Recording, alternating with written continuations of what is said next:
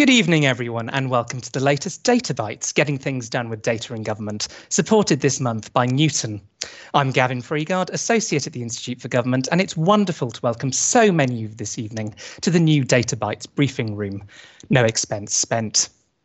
Let's start in the usual way. Hands up if you've been to Data Bites before. Welcome back. And hands up if this is your first Data Bites. Welcome. You've chosen a great one to start with, as all of our fantastic speakers tonight consider how the pandemic has changed how government uses data. It's just over a year since the UK went into lockdown for the first time, and a year ago this month since the first online Data Bites. This is our 10th online edition and 18th overall. Appointment viewing, the nation holding its breath between each episode, public servants getting to important truths despite a series of indecipherable acronyms. Forget line of duty. Data Bites is where it's at. Let's start as ever with some housekeeping. We are on the record and are being live streamed, obviously. We will be tweeting from at IFG events and you can join in on hashtag IFG Databytes. And if you want to submit questions to our speakers, you're almost certainly watching this video embedded on Slido already, so just use the Q&A tool on the screen. If you happen to be on our YouTube channel instead, come to where the party's at, bit.ly slash slidodb18, all case sensitive, capital S, capital DB. If you're new to Data Bites, why are we here? Well, data may be a small word, but it contains multitudes. And we want to bring together the various different communities working on data across and outside government together. We want to show people, especially those who don't think of themselves as data people, what better data means in practice. And we want to put some really interesting work with data on the record for lots of people to learn from. That's the why, now the how. Each event consists of four presentations, though there's a very slight twist on that tonight, more on that shortly. Each of those presentations lasts for eight minutes. Yes, just eight minutes. You can hopefully see the timer on screen. There are eight bits in a byte, hence eight minutes in a data byte. Once those eight minutes are up, we go to eight minutes of questions. Yes, just eight minutes. Make sure you submit your questions throughout the event via Slido before moving on to the next speaker. So four speaking slots of eight minutes, each followed by questions for eight minutes. You can watch the previous 17 events on the IFG website by following the link on screen. That's Laura, Sam, or Ian from last event, and a great event it was too. So, what's happened since we last met? Well, there's lots we could talk about from vaccine rollout to COVID status certification. We could dwell, again, upon Wales' triumphant Six Nations campaign. Look at England there in fifth. Such a shame. But there was really only one story that kept us gripped throughout March, and that was, of course, the Ever Given getting stuck in the Suez Canal, the ship that launched a thousand memes. For those of you that don't speak internet, one of the most popular was something like this the small digger showing something people want to happen, the huge ship representing all the things that were stopping it from happening. Naturally, I decided to have a go at a data related one, and another, and another, and another, and one more. Uh, those are all barriers to better data use mentioned in the National Data Strategy. I'm sure our speakers tonight will be able to give us some cause for optimism in tackling some of those challenges. Someone built a rather fun data viz tool allowing us to see what the stricken vessel would look like elsewhere. Here it is next to the Institute for Government Building in central London, for those of you that remember the Institute for Government Building and indeed central London. Here it is next to Parliament in Westminster. Here it is next to the Scottish Parliament, and here it is between the Senedd and the Wales Millennium Centre in Cardiff Bay. Why the devolved parliaments? Well, in a segue as smooth as the Ever Given's voyage through the Suez Canal, next month brings elections in Scotland and Wales and elsewhere. Here's an IFG graphic showing the psephological schedule for the next few weeks. I'm going to skip over Scotland and Wales. I need something to talk about in my intro next month, after all, and look at something not currently on this chart. That's the Hartlepool by election, caused by the resignation of its sitting Labour MP. It's one of three coming up, with an SNP member having resigned to contest a seat in the Scottish Parliament, and the very sad news this week about Dame Cheryl Gillan. Here's a chart of every Westminster by election since 1979. The top half of each small rectangle shows which party won the seat at the previous general election, the bottom half which party won the by election. Now, people get very excited about by elections, well, a lot of the people watching this probably get very excited about by elections. Okay, my IFG colleagues and I get very excited about by elections, but in the 166 by elections since the start of the 1979 to 83 Parliament, only 47 have actually seen the seat change hands. That's about 28%. Towards the top, you can see the by election wins for the SDP, the light purple, and Liberal Gold Alliance in the 1980s. Towards the bottom, Respect and UKIP picking up seats in the 2010s. A real collector's item is the incumbent government gaining a seat in a by election. Since 1979, that's happened only twice the Conservatives in Mitcham and Morden in 1982 and in Copeland in 2017. Polling suggests that could happen in Hartlepool in a few weeks' time, but we'll have to wait until the day after the next data bites to find out. In the meantime, we can celebrate the fact that I got through a whole introduction talking about Hartlepool without resorting to tired tropes about how it voted during the Brexit referendum, the apparently apocryphal Peter Mandelson mushy peas guacamole story, and anything to do with H'Angus the monkey. So close. Let's turn to tonight. Our first slot this evening goes to Matthew Gould, the Chief Exec of NHSX, in conversation with Baroness Kate Rock. Yes, in conversation. We're doing something slightly different with our first eight minutes this evening. Matthew and Kate will kick us off with a fireside chat, reflecting on how the pandemic has changed how government thinks about data. Then, for the second eight minutes, Kate will weave in your questions, so please do remember to submit them via Slido. They'll be followed by Pamela Dow, Executive Director of the Government Skills and Curriculum Unit at the Cabinet Office, on the seven sins of data in government. Next up will be Mei-Yan Liao, Head of the Local Digital Collaboration Unit at the Ministry of Housing, Communities and Local Government, on levelling up the local government response to COVID with data. And finally, we'll hear from Doug Gurr, former chief exec of Amazon UK and a government advisor, about the lessons government has learned about data in the past year and how we can build for the future. The next Data Bites will be at 6 pm on Wednesday, the 5th of May, and then on the first Wednesday of both June and July before we take a summer break.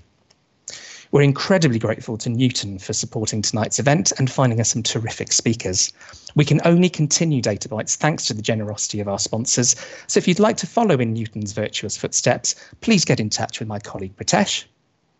And if you would ever like to present or know someone who should, please get in touch with me.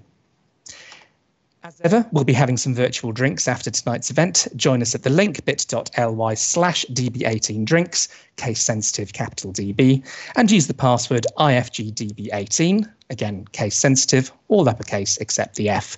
I'll put these details up again at the end. But before we go to Matthew and Kate, another Data Bites innovation this month, a few words from Richard Lum on behalf of Newton. Richard, over to you.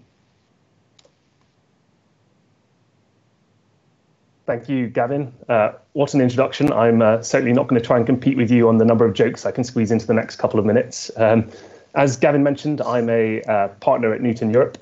And before we kick off, I just wanted to uh, take a moment to set some of the context and explain why I thought uh, the combination of tonight's speakers was particularly interesting. So, Newton are a specialized consultancy, and we work with both local and national government uh, with a particular focus around uh, driving measurable impacts in society. And it's that measurable nature of what we do uh, that means that as an organization, everything we do is geared around data. And that's meant over the last year, I've had the privilege of supporting local and national programs as we've seen this conversation around data change and evolve. So, at a local level, uh, I've seen health and care systems make massive advances in the way that they share information to enable the right care get to the individuals who need it most and really doing in weeks what previously would have maybe taken months or years. And at a national level, I was lucky enough to see the unprecedented cross government work that involved multiple government departments, industry, local government to share and manage the data around clinically extremely vulnerable patients, which meant that the National Shielding Service could be set up in days and provide support to those who needed it most. So, while in many ways uh, COVID has been a catalyst to enable these sorts of efforts. Um, I think it's also fair to say that it's only really been the beginning or maybe a step in the journey. And so while excellent progress has been made, um, I think it also comes with the recognition that there is still more to do when it comes to sharing, processing, and using data across government in this way. So I therefore hope that the, the panel tonight will shed some light on what's been learned, where we can go from here, and really kickstart a conversation um, as we head towards the recovery phase of the pandemic. So thank you very much for joining. Have a great evening, and uh, back over to you, Gavin. Thank you very much indeed, Richard, for that introduction. And without further ado, I'm going to hand over to Kate and Matthew. Kate, over to you. Thank you very much indeed, Gavin. And um, it's a real privilege to be here today, um, this evening. So, um, so thank you very much. And um, I'm absolutely delighted to be um, in the sort of in the spirit of innovation and, and groundbreaking initiatives to be the first of the Data Bites where we're going to have a fireside chat and I'm really, really thrilled that it's with Matthew Gould, um, who has been doing some extraordinary things um, in NHSX over the last year. Um, so thank you, Matthew, very much. And I wanted to, to start off really with, you know, the premise behind the, these Data Bites events is the belief that better use of data is key to a more efficient and effective government. And I wanted um, to ask you, how do you think that data has the power to translate into better outcomes for patients particularly? Uh, well, look, thank you, Kate, and thank you, Gavin and Data Bites for having us and for letting us uh, play with the format. Um, and you're absolutely right. I mean, if we can get data well used in the system, I think it can have a massive impact on patients and patient outcomes in a really positive way. And I think uh, you can see see how that can work uh, at various levels in the, the story of what's happened over the last year. So, uh, I mean, the most obvious level is uh, a clinician seeing a patient needs to know certain things about them and if data doesn't go doesn't move with the patient through the system then there is a very real risk of uh, sort of patient safety problems, of misdiagnoses, misprescriptions of medicine, and so on. And I think one of the most useful things we did during the pandemic was use the uh, both the, the emergency powers uh, of the public health emergency and the determination shared by everyone that we needed to just do whatever it took to look after people to free up the flow of information so that uh, doctors or nurses or whoever seeing patients could know what they needed to know about them. So there's a direct care question. Then there's also a, a sort of optimizing the system opportunity. So another thing we did at the start of the pandemic was set up the NHS data store, aggregating all sorts of different uh, streams of data and data sets around the place so that we could see with exactitude and granularity what was going on where, where there was a shortage of ventilated beds, where there was a shortage of oxygen, where the staff pressures were, so that we were able to uh, give the NHS a chance to manage the crisis and manage scarce resources within the crisis on the basis of a seriously quantitative understanding of where the pressures were. And I think that undoubtedly had an impact on patient outcomes. And then above that, we used the uh, the, the, the powers that we had because of the emergency to allow data to be used for research safely and appropriately, but incredibly effectively. So we were able to aggregate the data uh, that allowed the trials that showed, for example, that dexamethasone was an effective therapy. Uh, that helped to power the vaccine programs, um, and I mean, that undoubtedly had an enormous impact, not just in uh, the UK, but around the world. So, yes, if we get it right, data can directly, indirectly, and through research have the most enormous impact on uh, how uh, what happens to patients. That's absolutely fascinating, Matthew. Thank you. And would you say that the main challenges that you faced around the sort of the use of data, would you say that they were more technical or, or were they more sort of sometimes more cultural and organizational? Because obviously there were there was there were some challenges and the, and the pace was so fast. So i think it's to a degree all the above. Um, there are definitely some technical issues. Um, the data is uh, held in fragmented ways. It's inconsistent in format. It's inconsistent um, semantically, it's uh, difficult technically to aggregate in the way that that that it's that we need to. Um, and too much of a system isn't uh, isn't digital at all. And that particularly becomes the case if you're looking at the safe and appropriate transfer of data between health and social care, for example. Um, but there are also a hefty dose of cultural and system issues. So um, it's really interesting. We the I think it's really interesting. The uh, the the late and much much missed Fiona Caldicott set a series of principles for the safe use of patient data. And she, having set them, she then returned to them uh, and added another, which is the duty to share can be as important uh, as the duty to protect privacy.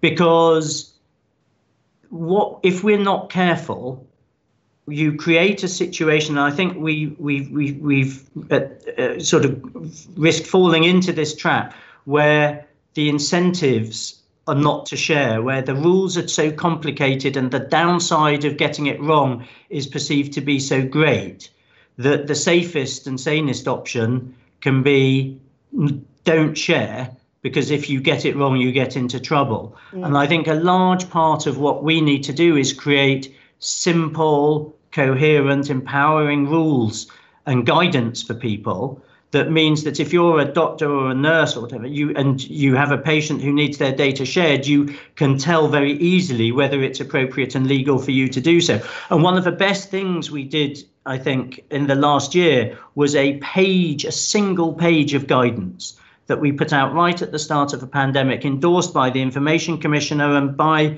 uh, the national data guardian by fiona that basically said if you are a clinician in good faith trying to look after your patients and you're being sensible, get on with it and it'll be fine. And that had a massive and empowering impact. And it it it, it was, a, I think, a, a way of dealing with some of the sort of cultural and system issues that you've mentioned. That's fascinating. In our last remaining couple of minutes, um, I actually would like to move on to a very important event that's coming up in May, which is the NHSX's um, launch of the data strategy for the health and social social care. Now, obviously, you're not going to give anything away to us. I, I appreciate that. Um, but I wondered if you could give us just a little bit of a flavour and an overview of the strategy and what the big shifts are in, as you set out the strategy. For, for sure. And I mean, part of it will be to lock in some of the benefits that we've seen over the past year. And we've seen so much shift in terms of digitization, uh, I mean, progress in transformation, transforming what we do in the use of data. Part of that has been on the basis of emergency rules. Now, some of those rules are appropriate only to an emergency. Some of them, I think we've seen, have a sort of really serious benefit and don't uh, lead to inappropriate or unsafe use of patient data, and we'll want to lock them in. So that will be part of it. The goal is to get to a place in which um, data can be safely and appropriately shared for direct care, and that just happens as it should as a matter of course, where uh, data can be safely used for research purposes, because we've seen how data saves lives in, when that's done well, uh, where we have clear standards uh, of um, how data is formatted and uh, how things are described and the architectural principles that underpin the system so that data can move more easily across the system. We want to put the citizen much more at the heart of, of, of, of the story, where citizens at least have proper access to their own data and increasingly um, you can use data to make the decisions about their own care we want to make sure the whole country is covered by shared care records so that wherever you live, you know that if you see your GP, they can pull down the report from your consultant and vice versa. And we want to make sure that data can be a platform for innovation in a way that is difficult at the moment because of how, how hard it can be to access it. Well, I mean, I think we're really looking forward to um, to hearing more in May, and I think all of us will be will be you know waiting for that launch to see more of the detail behind behind that. So thank you for that overview. Um, I think now, if we if we uh, are okay, Gavin, I think we can move on to some questions from the audience. Go for um, it. And first off, um, from Miranda Sharp, who says, you uh, clearly you all did an excellent job and i think we all would agree that there was some really extraordinary things that took place in the last in the last year and i think that you know congratulations go to you and the team. Um, but what tools asks miranda do you wish you had and would have made your job easier? Well look, thank you for the for the for the question and thank you for the nice comment at the start and i mean look the um, NHS and social care, clearly there were literally millions of people busting a gut. It's also worth noting that all the data analysts, all the techies, all the people who allowed the system to move to remote consultations and remote monitoring and allow doctors and nurses to work from home and they also bust a gut all the way through and helped the system get through the last year without compromising patient safety. Um, what tools I wished I had? Um, well, funnily enough, I mean, I think on one level, the the situation gave us additional tools that, um, in terms of law, in terms of what we could allow to happen and make happen, data sharing, that um, demonstrably made a serious difference. The thing that I would love to, it's not really a tool, but it's unbelievably important that I'd love to bottle from the last year and keep uh, forever is the, the can do spirit, the single minded collective determination around a shared compelling objective that sort of switched the presumption away from not doing something to doing something. Yeah. And it was so powerful because everyone knew we just had to do what we had to do. Everyone just got on with it. They didn't wait for the 17 layers of uh, permissions and approvals. Yeah, if yeah. we can keep that and a bit more of that spirit and um, uh, sort of get on with it and apologize afterwards, I think it would be brilliant.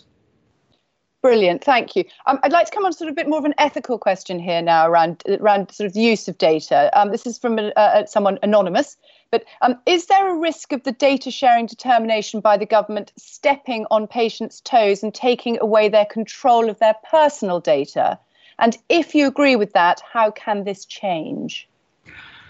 So look, I think it's really important to underline everything I've said is on the basis that patient privacy is sacrosanct. We're not compromising on that. What we're trying to do is find ways with that absolutely as the headline and the starting point, nonetheless, to make better use of data, uh, both for direct care and for research purposes.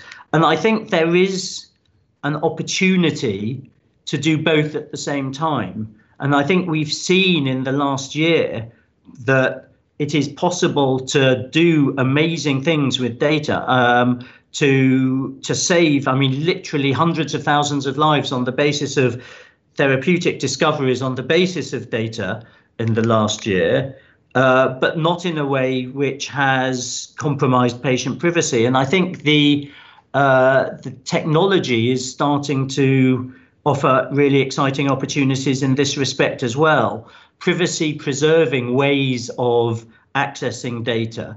Um, for example, the Open Safely platform. It's a really nice way to show that you, what you don't necessarily need to do is copy and paste vast amounts of data and ship it around. You can keep the data where it is and have auditable access to it in ways that guarantee the anonymity of the people whose data you're looking at.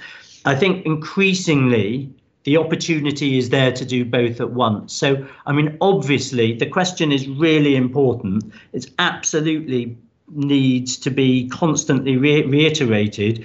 This is not an either or, mm. but increasingly, I think that tension between use and privacy can be overcome with some of the um, the systems and approaches and technologies that we're now starting to see.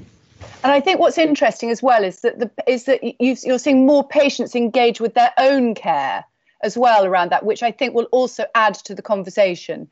Um, I'm conscious that we, we, we, we've only got a couple more minutes left. Goodness, time goes quickly. This is so fascinating.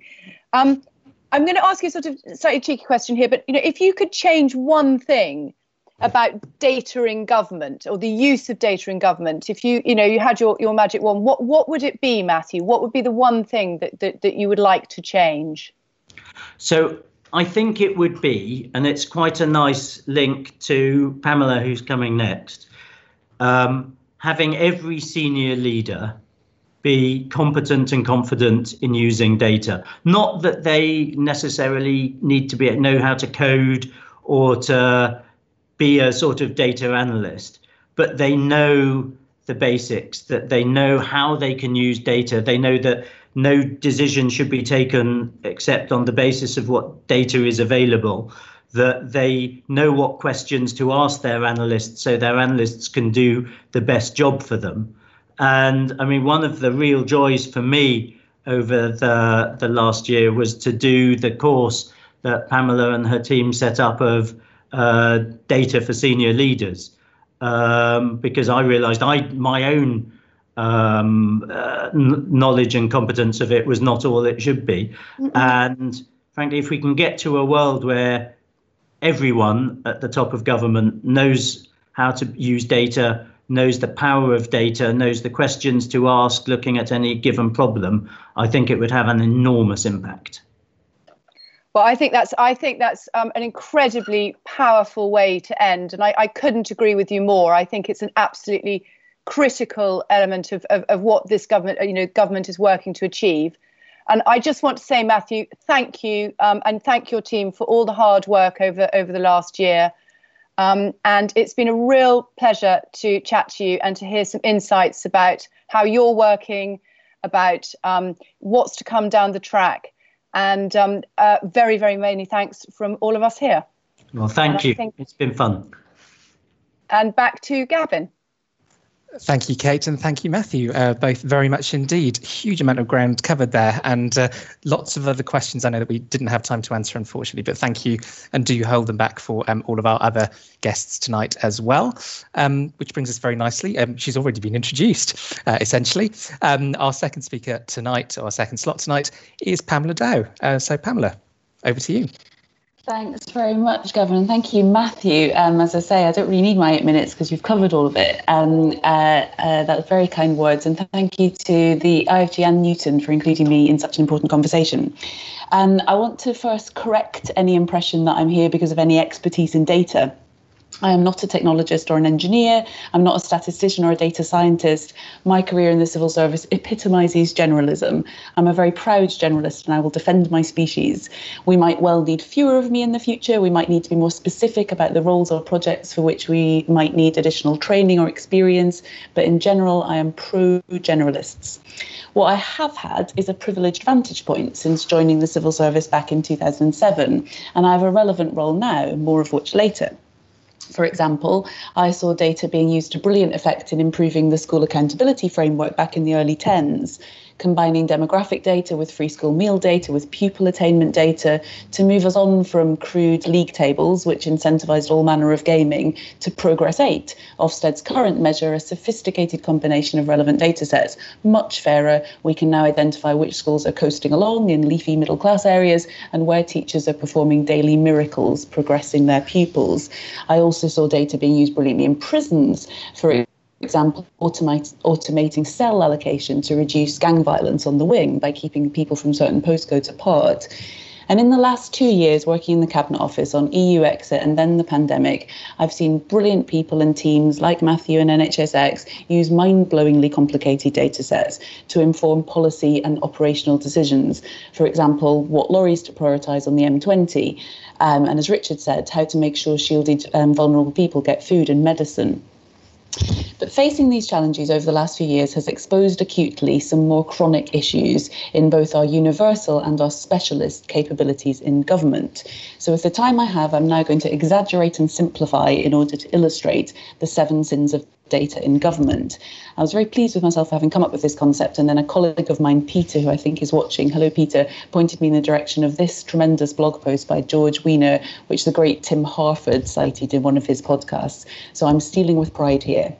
I don't actually think these sins I will talk about are unique to government or the public sector. I've worked in consultancies and charities in private and, and, and public sector, and they're present everywhere. I share them today because understanding is the first step to acceptance, and only with acceptance can there be recovery. So, sin one is the C.P. Snow sin, data illiteracy. Does everyone know C.P. Snow's Two Cultures essay, written in 1959? His thesis then was that we separate between humanities and sciences too early in this country, and our national institutions are dominated, led by humanities graduates. It's well, well worth a read. Snow wrote in 1959, I have been present at gatherings of people who are thought highly educated and who have, who have, with considerable gusto, been expressing their incredulity at the literacy of scientists. Once or twice I've asked how many of them could describe the second law of thermodynamics. The response was negative. Yet I was asking something which is about the scientific equivalent of have you read a work of Shakespeare's? I now believe that if I had asked an even simpler question, such as what do you mean by mass or acceleration, which is the scientific equivalent of saying can you read, not more than one in 10 of the highly educated would have felt that I was speaking the same language. It's not as bad as that now. Much has moved on from 1959, but it rings true still, I'm afraid, and it leads directly to sin two, data philia or fetishism of data.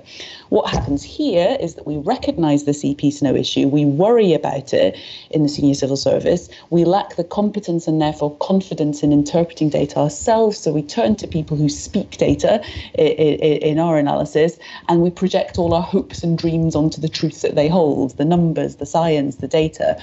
Bad. Why bad? Because sin three, exceptionalism. We then don't challenge the person presenting the data with the same confidence that we challenge someone making an argument based on other things, on context or history or qualitative subjective insights epidemiologists and mathematical modelers, as we have seen in uh, uh, great detail this year, know the margins of error in their work. They know the flaws. They're completely confident in challenging the, each other.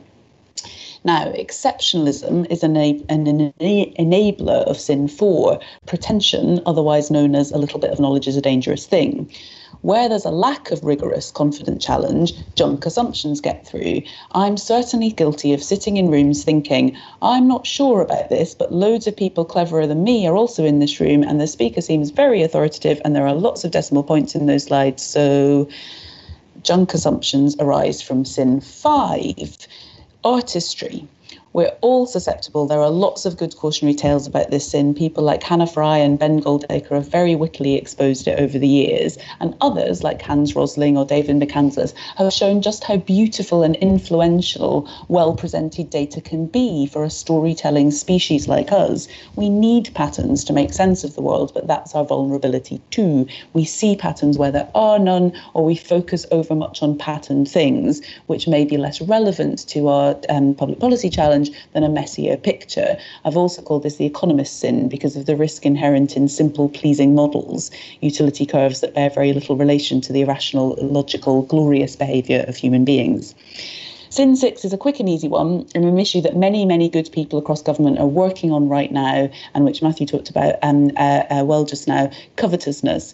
It applies everywhere, not just the NHS, and it's not venal or in bad faith, not sharing data sets. A lot of it is compliance with, yes, possibly outdated policies, but compliance nonetheless. A lot of it is a technical inability to share. A lot of it is very proper care taken with sensitive personal information about people's health or safety.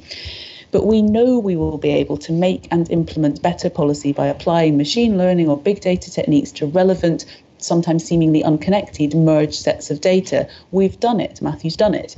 We have to have a very open conversation about this and reach a public shared consensus about what level of privacy we want set against what level of efficiency or speed or personalization we want in our public services.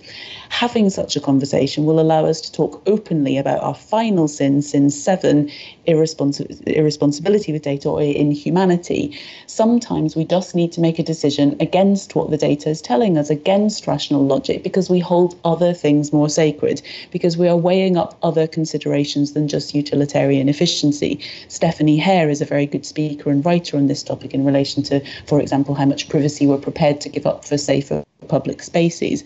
There's loads of public policy examples of this, particularly in criminal justice. So in summary, when you're not confident in using data or competent, when you're insecure about it, when you fetishize it, you're unfortunately susceptible to data presented prettily, data used in dangerous isolation with enough without enough care to other important factors.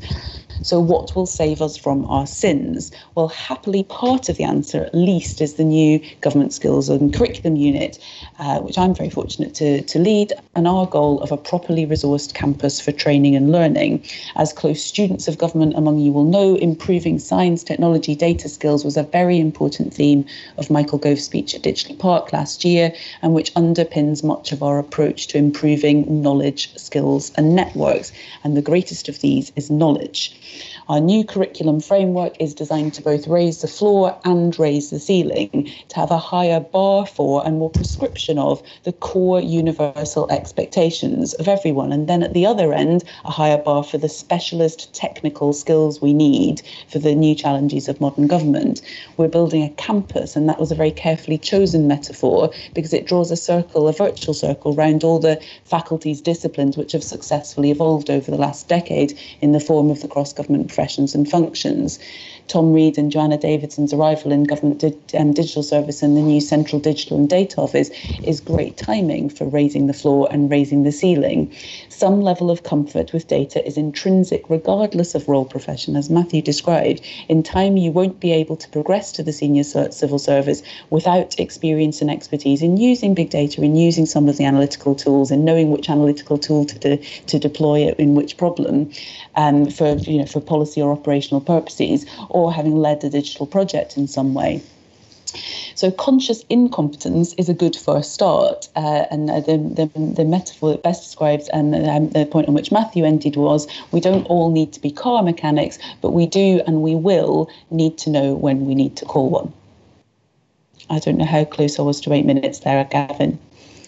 That was fantastic, Pamela. Thank you very much indeed. Um, I think a lot of you already know that you can put questions to Pamela. We're getting lots coming in. Uh, do so via Slido, the Q&A that you should have on your screen. Um, so we'll kick off the second uh, eight minutes with a question from Anonymous, uh, who seems to be asking a lot of questions this evening. Um, in this particular Anonymous's experience, um, to transform the use of data across an organisation, it needs to be driven from the top. Would you agree? And how can we best support senior leaders to address a lack of data literacy?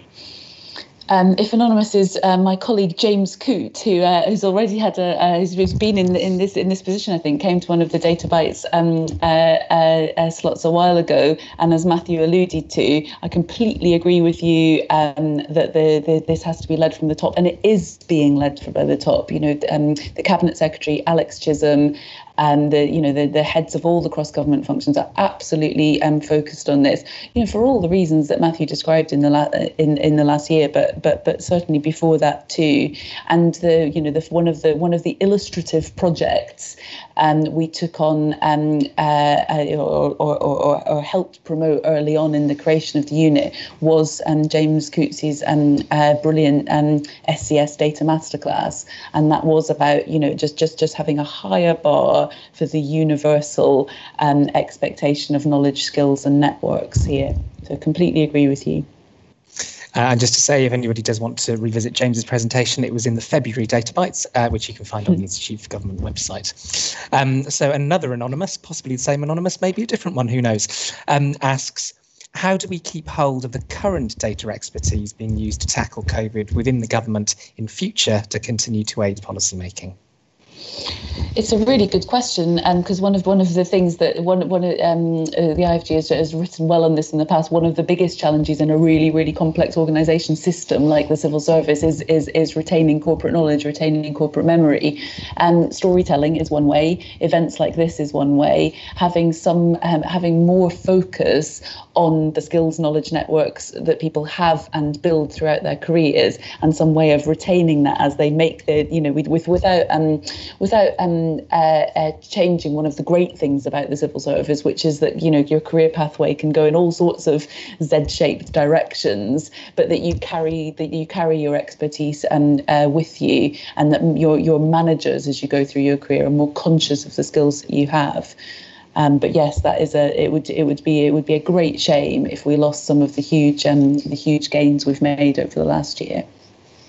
Uh, so this is not an anonymous question. This is from Sam uh, from medConfidential. Evening to you, Sam. Um, he sort of, uh, I think, is worried that it, it, it's easy to ignore politically complicated issues rather than address them. So how does government avoid showering itself in self-congratulatory platitudes? I suppose there's also a question there about how things like um, the sort of seven sins that you've talked about, how do you actually operationalise those to make make a difference uh, across government? Sure. I mean, I, I mean, I, uh, Sam, my perception isn't that we're showering ourselves in self-congratulatory platitudes. I feel like there's been quite a lot of self-flagellation over the last year. I was on an event. Um, uh, as you know, as there should be. You know, you have to learn from mistakes as as, as well as celebrate successes. I was on an event with um, uh, my counterpart in the in, in um, as one one of my counterparts in the Canadian government a while back, who was talking about the um, the, the the best known rock band in Canada had a hit last summer um, I forgot, I think they're called Rush, um, had a hit last summer celebrating basically their equivalent of DWP's success in getting, um, you know, benefits payments out in the first months of COVID, um, we, you know, which is an extraordinary thing. I mean, we just wouldn't have anything like this in this country. You know, we just wouldn't have Mumford and Sons talking about uh, uh, the DWP. So I, I, I, think celebrating celebrating um, successes is something that we should actually be better about. But but but, but I completely agree agree with you. We certainly shouldn't um, shy away from where things have been exposed, and I hope I haven't done that just now. Excellent, thank you. We've got um, another anonymous. Um, this is a really good question that sort of reminds me of some of the debates about big data when that was a buzzword um, in the last decade. Has the greater availability of data led us towards trusting extrapolation of trends rather than understanding the drivers behind behind them, meaning we can miss when circumstances may change? What can we do about that? I think it's a really good point, and that's what I was trying to get at with a couple of my sins, wasn't it? That that you know we we um we uh we, the, one of the most important um, things we have to, you know, with competence and confidence comes challenge, doesn't it? And and know, knowing what the data does tell you and what it doesn't tell you. And I, you know, what I, I've really enjoyed this year is working a lot more closely with, um, you know, experts in in in their field of whether it's you know epidemiology or um or you know mathematical modelling, and you know they're they're they're, they're sort of you know both humility and and knowledge of what the data doesn't tell you and what you shouldn't read into the data. And, you know, a really big part of the SCS data masterclass is just becoming more comfortable with with with spotting where where you misinterpret data. Um, you'll never guess who's asked this question. It's anonymous. Um, and again, I think this probably goes to a few of the sins that you've mentioned already. Um, how far do you recognise the limitations of machine learning? For example, the issue of garbage in, garbage out when it comes to data quality. Yeah, it's a, it's a massive issue. It's a massive issue, um, and uh, and we, you know, the, it, it, I, I again, I'm not I'm outside my comfort zone in some, in some of these questions, but I think one of the things, one of the things we can do is is to better better use the you know the machine learning tools that that that don't rely on human beings to spot mistakes. So so you know we are very bad we are a very bad species at um, routine, predictable, high volume um, uh, uh, um, uh, needs behavior. Computers are not; they're better at that. So where we can where we can automate things like that, all the better for doing the things that we actually do quite well, which is the more subjective stuff. Excellent. Um, anonymous again. Uh, good evening, Anonymous. Um, if data helps us make evidence based decisions, how can we leverage that capability when there's a historical culture of solutionizing in advance of the analytics? I think somebody else um, also asked a similar question, which is sort of um, evidence, uh, sort of policy-based evidence making, as it were. So how can we make sure that we actually use the data rather than um, sort of rushing to conclusions? I think I think actually that's not a data specific question. I, th- I, think I think that's just something that as public public policy makers, public policy commentators, and um, uh, you know people who are tasked with um, uh, you know d- advising ministers on the best course of action to achieve to achieve the shared goal. You just have to keep challenging yourself that you haven't come to you haven't brought your own assumptions and biases to it.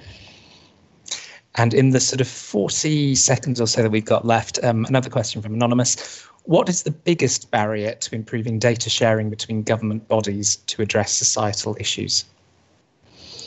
I, I, hate sort of saying it's a cultural thing because it's so nebulous, isn't it? Culture is culture is just the sort of com- collective acts of, of millions of people. But I do think I do think Matthew's um, response to this question was the right one, which is there was we we did it this year. So if we can just bottles and you know and, and Newton was part of a lot of these conversations doing great work in lots of different uh, parts of government. We we managed to over overcome um, some of some of what had seemed like um, uh, you know insurmountable barriers. So if we can just bottle that I do um, I uh, uh an early boyfriend of mine was a tabloid journalist and uh, it just reminded me he used to sit there with a copy of the Data Protection Act in front of him so that if anyone said to if anyone said to him I can't can't tell you that. It's data protection, isn't it? He said, where exactly in the act it, is it, I've got it in front of me. Where exactly in the act does it say you can't share that information with you? And a bit of that sort of attitude, um, uh, I think, might be quite helpful. Let's have a presumption that that, that that that that we can share. But again, doing it and demonstrating that you know people's safety and health and uh, privacy has been protected and we made huge huge gains that improved people's lives telling those stories starts to change a culture doesn't it Fantastic. Pamela, thank you very much indeed. So many questions we could have kept going for much longer. And maybe at some point we'll get you back to talk about uh, seven data virtues as well as the, yes. uh, as well as the sins. thank you very much indeed. Thanks, Gavin. Um, our third speaker tonight is Mayen. So, Mayen, over to you.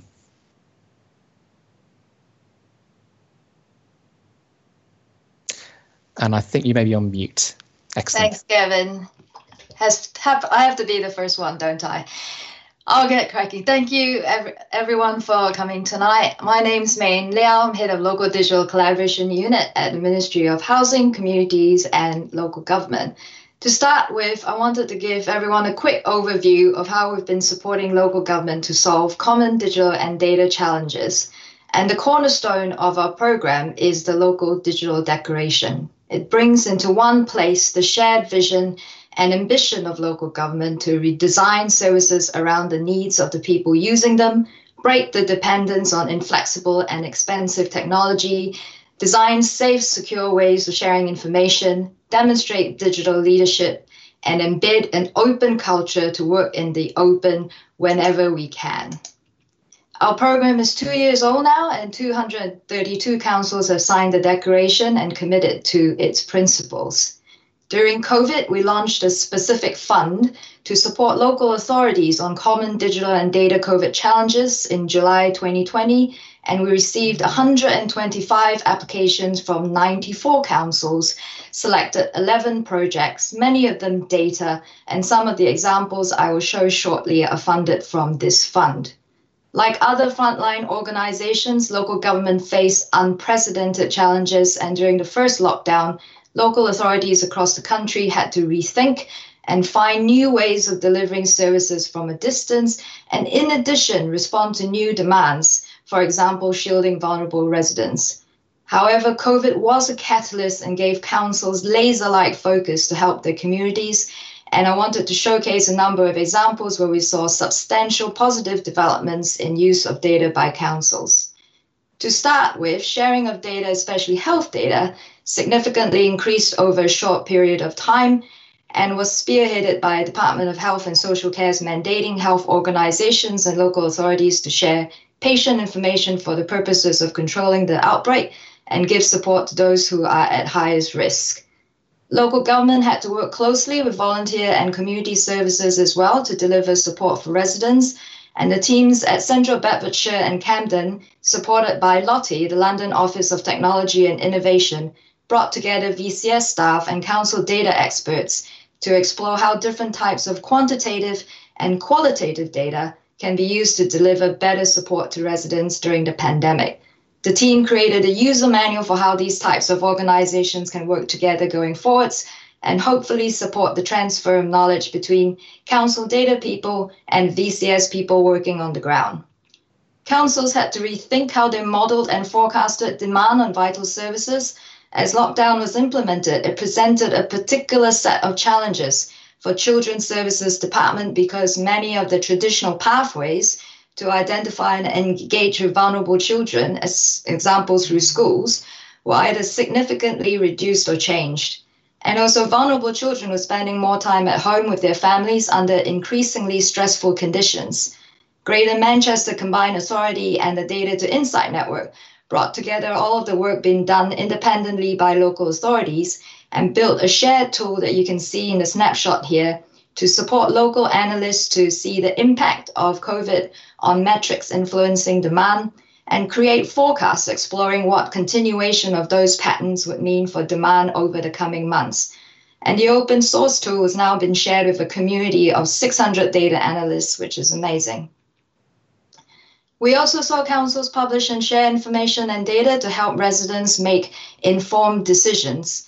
For example, Camden and Buckinghamshire built an easy to use Get Help If You're Self Isolating tool so that residents can find support services if they're staying at home because of COVID.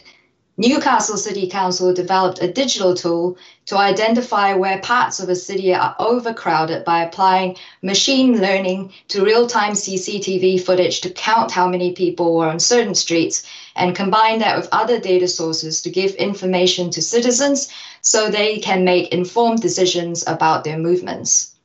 Bournemouth, Christchurch, and Poole Council launched their BCP Beach Check app in July, which was regularly updated during the day with how crowded beaches were, and across the summer to allow visitors to make informed choices to avoid crowded beaches.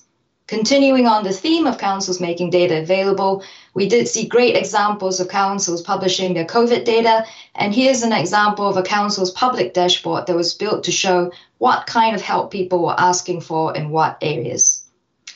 Data use practices in local authorities overall changed for the better, but it wasn't without challenges. In our own research, we found that the top three challenges were matching health data to council's own records. The different format of data sets also made matching very difficult. And thirdly, there were issues with unique identifiers. Not all data sets had unique identifiers, let alone the same identifiers.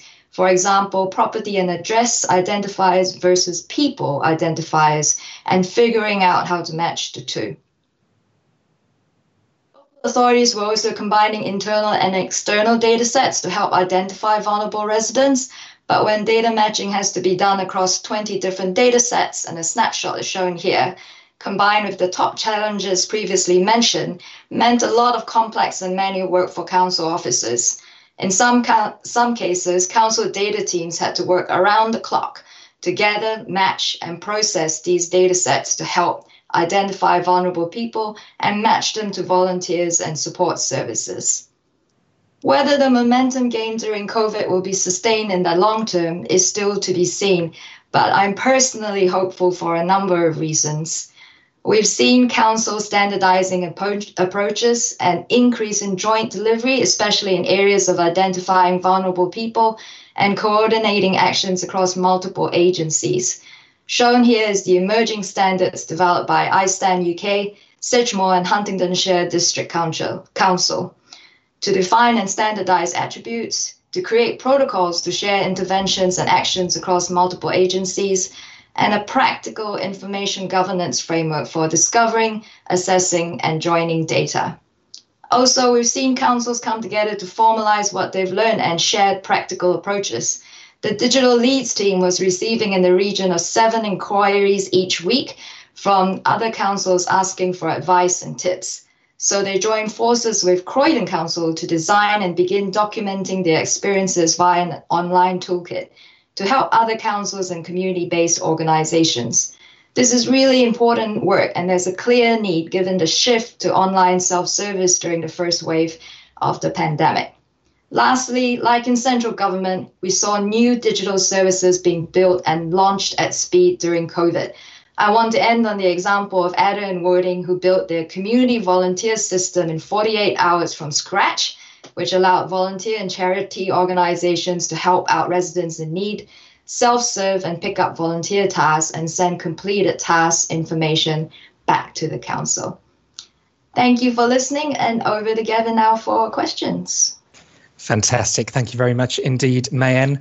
Um, we've got some brilliant questions coming in already, I should say. Um, obviously, Mayen is uh, subject to pre election guidance. There might be a few things, particularly about sort of future government direction, that she won't be able to answer. But um, we've got lots of brilliant questions. So hopefully, um, we've got eight minutes of fantastic discussion ahead of us. So let's start um, with um, Anonymous, again, um, as one of our previous speakers already tonight has just called them, a prolific questioner with eclectic interests. Um, Anonymous asks, how could we be more proactive in our future approach to drive the urgency and creative approach to transforming the use of data that the COVID emergency caused, but without needing an emergency event as a trigger point?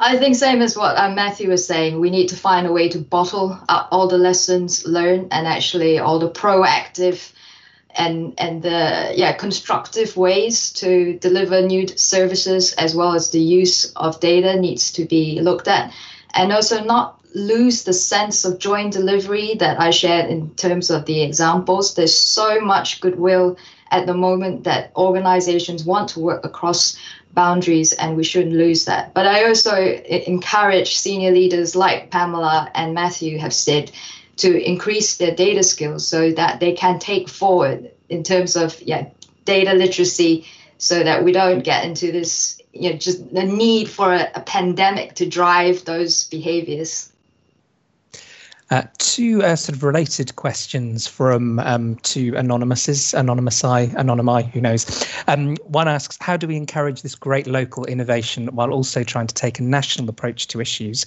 with the benefit that national level funding and attention brings? And uh, the other question, which is um, sort of related, how do we better transfer the knowledge, skills and use of data in local government with those in central government and vice versa so that we can all learn more effectively from one another? So uh, I, I would say from the, the learning side of things, there's actually a lot of cross-government communities that are already in place. And I think that's actually for digital folk. There's a really tight community where we learn from each other and we can ask people questions, but also a safe space to ask those those questions.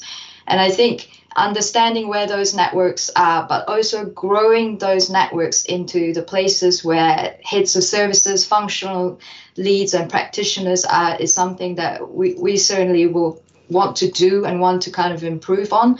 So I think that that that is something that we want to look at taking forward as as a team to to improve those digital and data connections.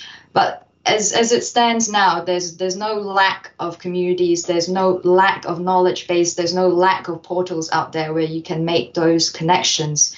So I, I would say, yeah, go go out and look for for those. And we're also happy to help here to kind of pinpoint people to really useful networks.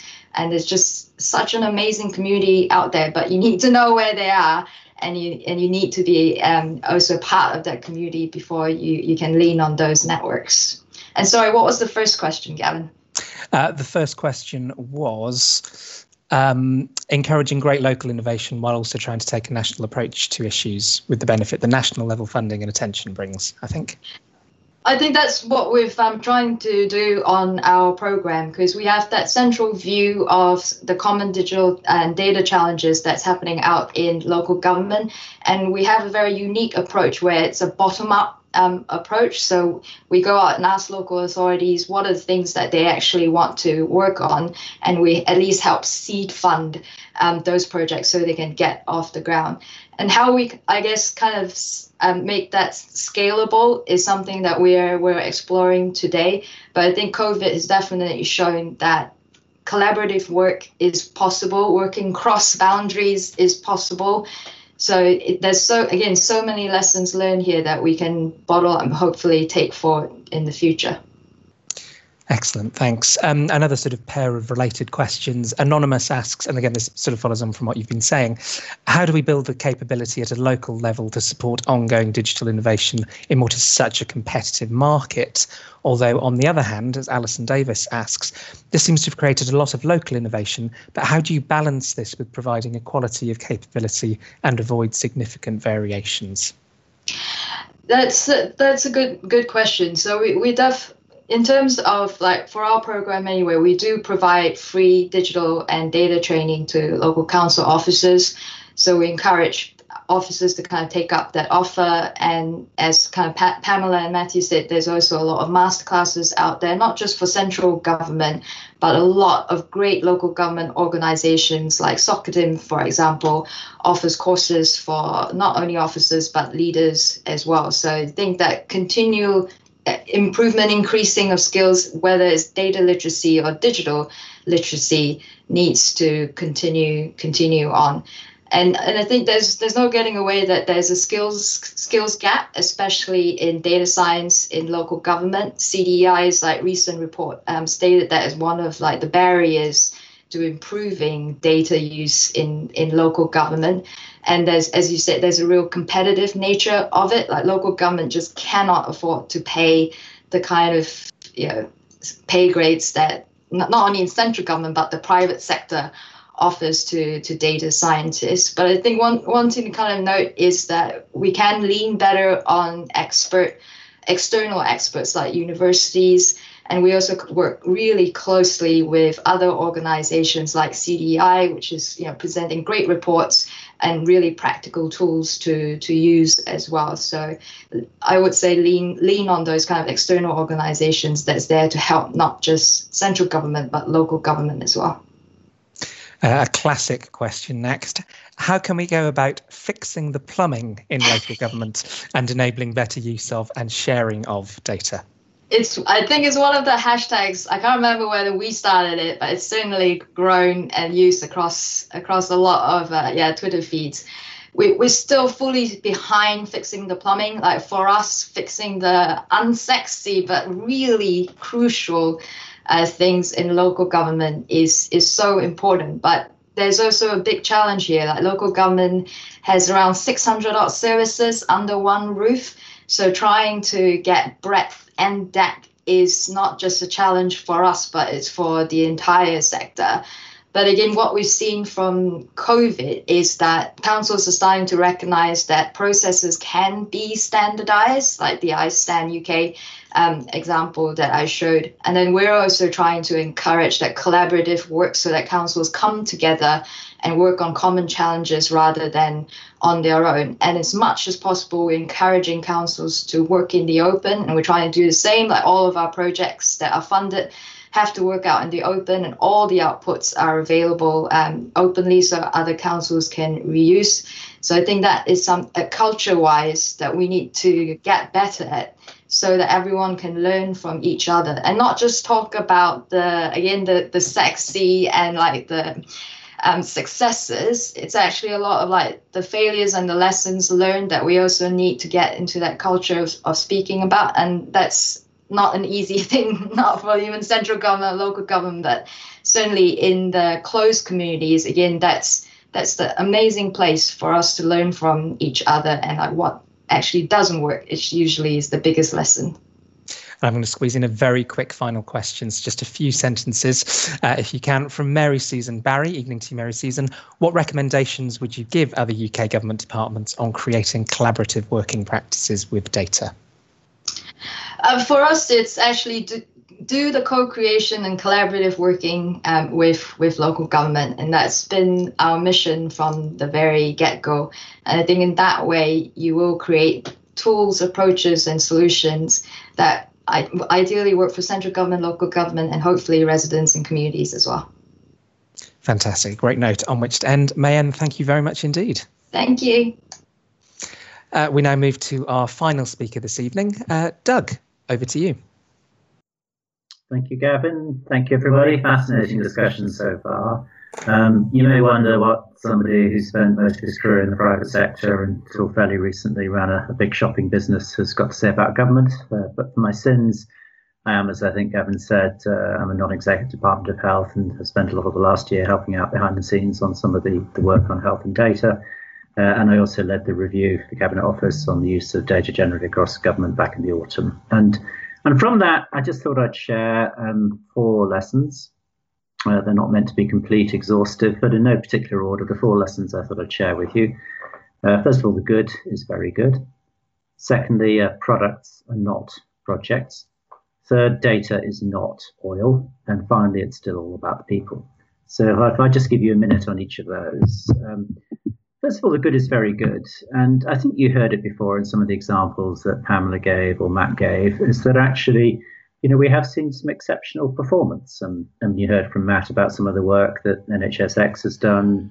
You know, his team also spun up things like the test and trace system from standing start in four weeks that actually supported that incredible scaling up.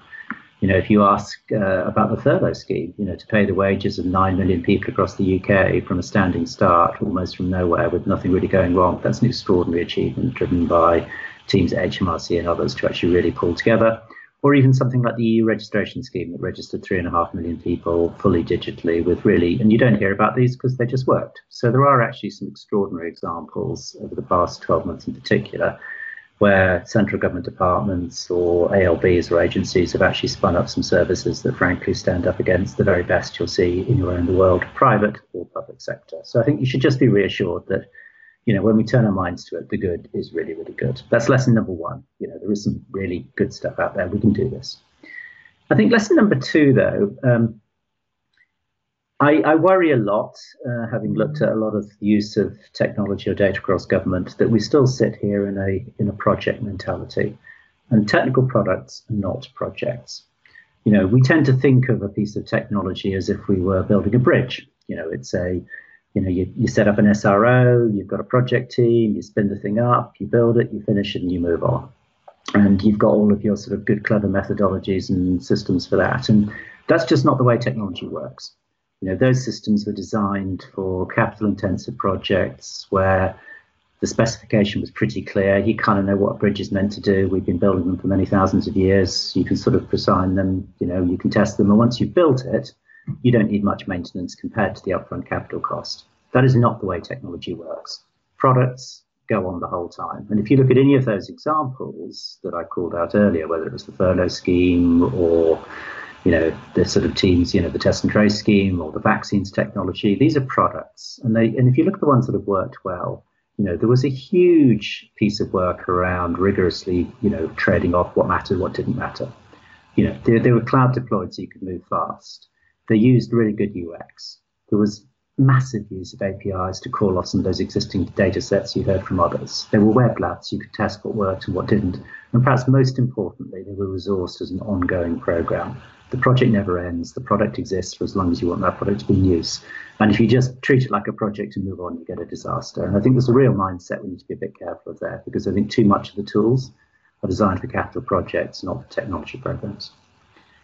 A third lesson um, there is this phrase that data is, is the new oil, and it's just not, I'm afraid you know, it's a truism that data is the new oil, and there's somehow a sense that you know the ownership or control of very large data sets will in of itself create enormous value, and that's simply not true. It's necessary, but it's by as you heard before in some of the examples that Mayan just gave us or Matt gave us earlier, it's by no means a sufficient condition. It's necessary, but the value creation doesn't just come from having data. The value creation comes from improving the quality and granularity of decision making. And that comes from really hard yards to make sure your data is in the right state, as you heard, to make sure that you can dedupe it, you can cleanse it, you can deliver it at the right moment to inform it, you can deal with the privacy issues. You know, and frankly, beyond, you know, the really hard bit is not having data. There's an awful lot of data out there. And trust me, there are government data sets that go way beyond anything you'll see in, in other organizations. There are lots of commercial organizations with vast data sets that they make almost no use of. It's a necessary but by no means sufficient condition. The hard work is saying how do we actually make sure that we structure, mobilize, and deploy those data sets to improve decision making.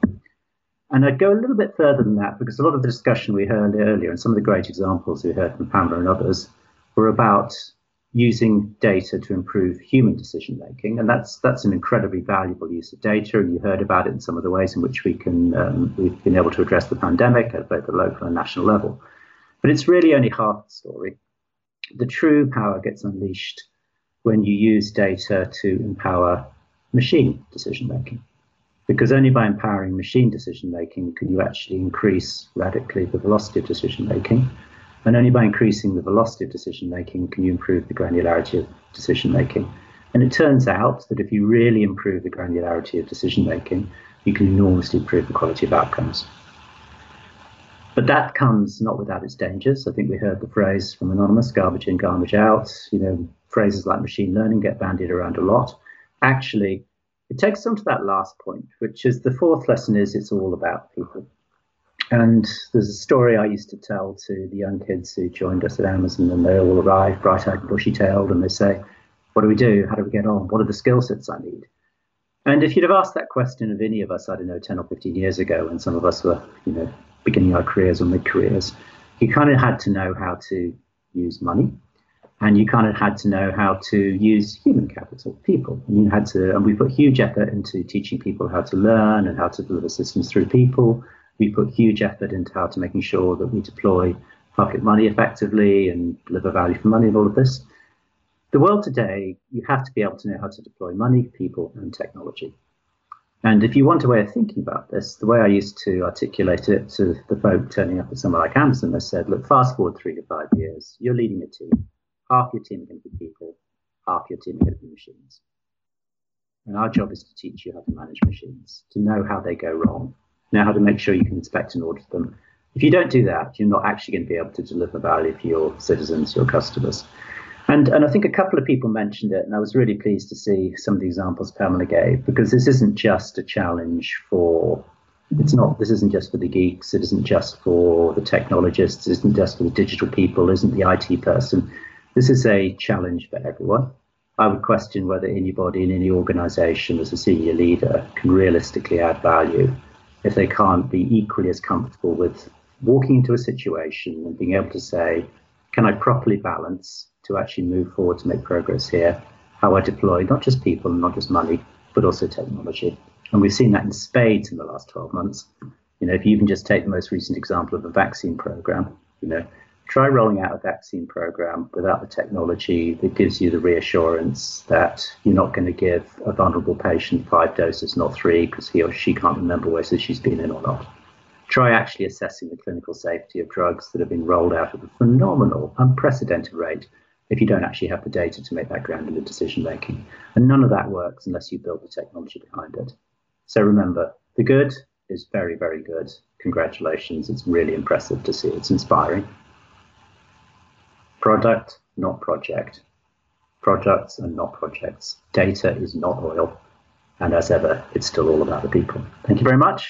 Hopefully, that leaves a bit of time for some questions. Thank you very much indeed, Doug. Yes, we've got eight minutes uh, for questions, so please do. There's, there's lots to dig into there, so please do submit them via Slido.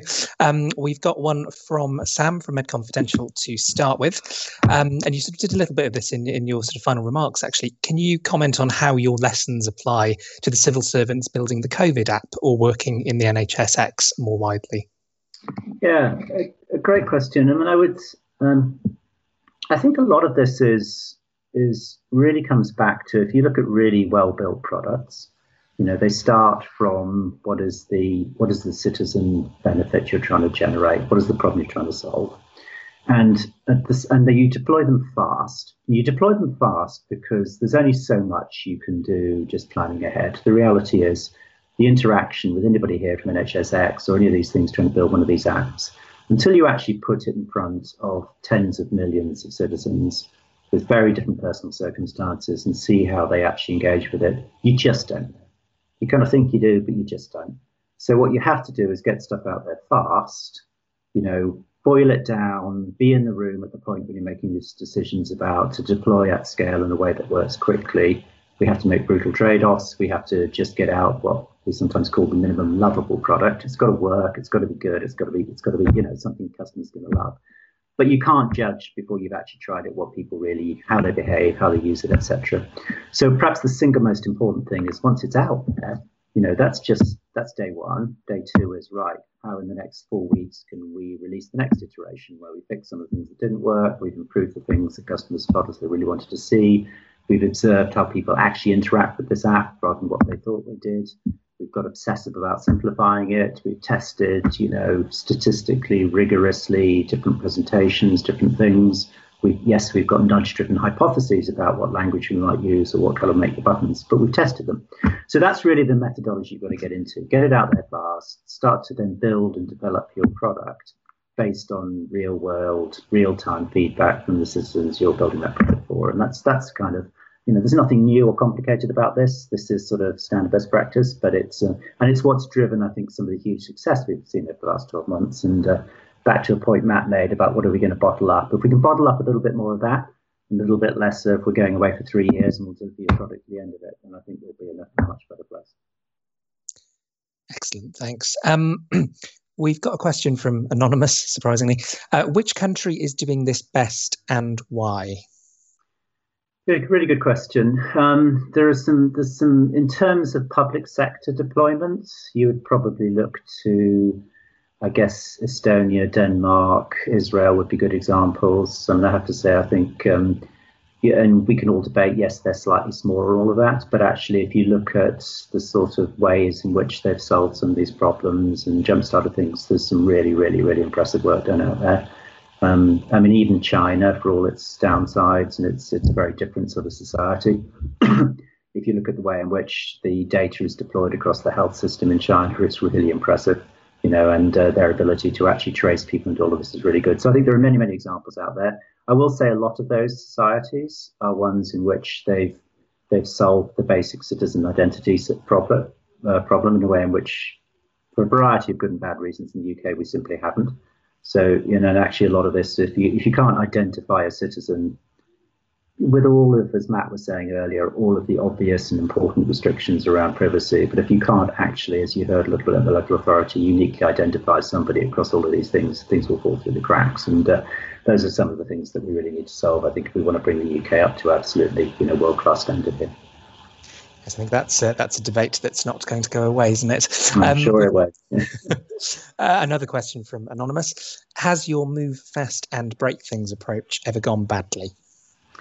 Um, I, I I don't actually think move fast and break things is the right way to think about it. I think the I think the way you, to think about it, it depends what you mean by badly. Have I have I launched lots of things that didn't work? Absolutely yes. Um, most of the stuff I tried failed most of the stuff the organizations that I've worked to tried for failed. So in that sense, you might argue, yeah, lots of it went really badly. We wasted a ton of effort and energy. We tried lots of things that didn't work.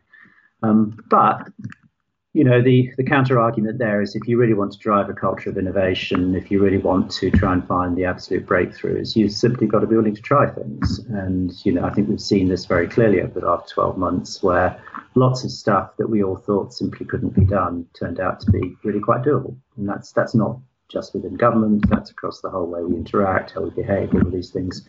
So, um, you know, has it gone badly in the sense that have we tried lots of things that have failed? Yes, absolutely. Um, would I trade off, you know, um, all of those failures for the successes we've had? Absolutely. Um, so I think my, you know, I think on the whole, I'd take I'd take ten failures for the one success that pays for hundred failures any day. This probably flows very nicely into the next question, inevitably from Anonymous. Uh, how does what you've seen delivered over the last year compare to your experiences of the private sector? Is government keeping pace with industry leaders? And I suppose what um, this is from me rather than Anonymous, what do you think the biggest differences are in approaching sort of big data products and projects in the private sector versus the public sector? I mean, there's, I, I would be very careful about trying to draw a very binary private public sector differentiation. That's just not the way we should think about it. Um, I would say, having having worked for some, some, having looked at the best of the private sector and the worst of the private sector, and you might argue some of the best and worst of the public sector. You know, really, the public provider is not the right way to think about it. I think there are examples of uses of data, deployments in the public sector that would stand toe to toe with the very best you see anywhere in the private sector, um, and and and vice versa. Um, I think probably there is.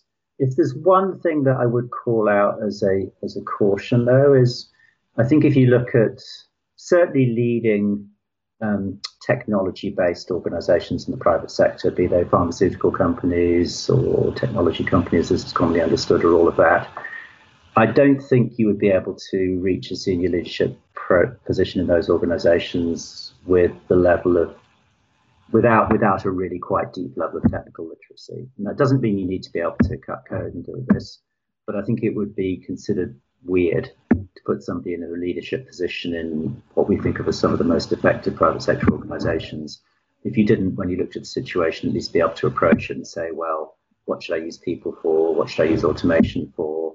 You know, I mean, even people throw around words like AI, and machine learning, but you know, just how many people actually really understand what the value creating lever of machine learning is? You know, why why does why does machine learning help? Why does it create value? Why does it improve decision making? You know, and and the answer is very simple. It's about velocity. That's the only thing that matters. It doesn't necessarily make better decisions. It just makes them faster, and not ten times or hundred times faster, billions or hundred billion times faster. And it's that speed that enables you to get granular, and that turns out to be enormously value creating. I'm not sure, um, from my experience of working with a lot of um, public sector organisations, that, that we quite yet have a critical mass of senior leaders who just understand the basic principles there, and that which is why it's terrific to see some of the initiatives that Pamela and others are pushing to really drive that. That's probably for me the the biggest gap. And, and there are brilliant examples in the public sector, there are brilliant examples in the private sector. Don't get hung up on that just take the best of what you see, whether it's other countries around the world or other types of organizations. And uh, I see no reason why we shouldn't be absolutely the best. And we've got great examples where we are. And I think that brings us perfectly to eight minutes. Doug, thank you very much indeed for joining thank us. Thank you very much for inviting me. Pleasure.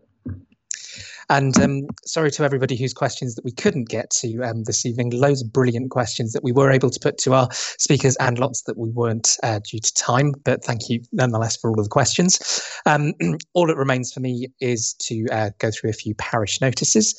The most important of which, of course, is to uh, give you the details uh, for joining us for drinks um, shortly, uh, which you can hopefully see on the screen. Uh, the link is bit.ly slash db18 drinks, and the password is ifgdb18. Uh, just a few final things to run through. Um, as I mentioned earlier, the next Data Bites will be on the on Wednesday, the fifth of May. Um, this is just one of many IFG events over the next few weeks, so do take a look at the IFG website. Um, lots of things on everything from from reshuffles to civil service skills, a topic that's come up an awful lot this evening. So do take a look at that. And all that remains for me to say uh, before drinks now is um, three thank yous. First of all, to you, the audience, for joining us tonight and wonderful questions as ever. To Newton for supporting tonight's event and giving us some wonderful speakers. And please do join me in a virtual round of applause for our fabulous speakers this evening. A huge thank you to them. And thank you again to you for joining us. Hopefully, see you at drinks. Have a very good evening.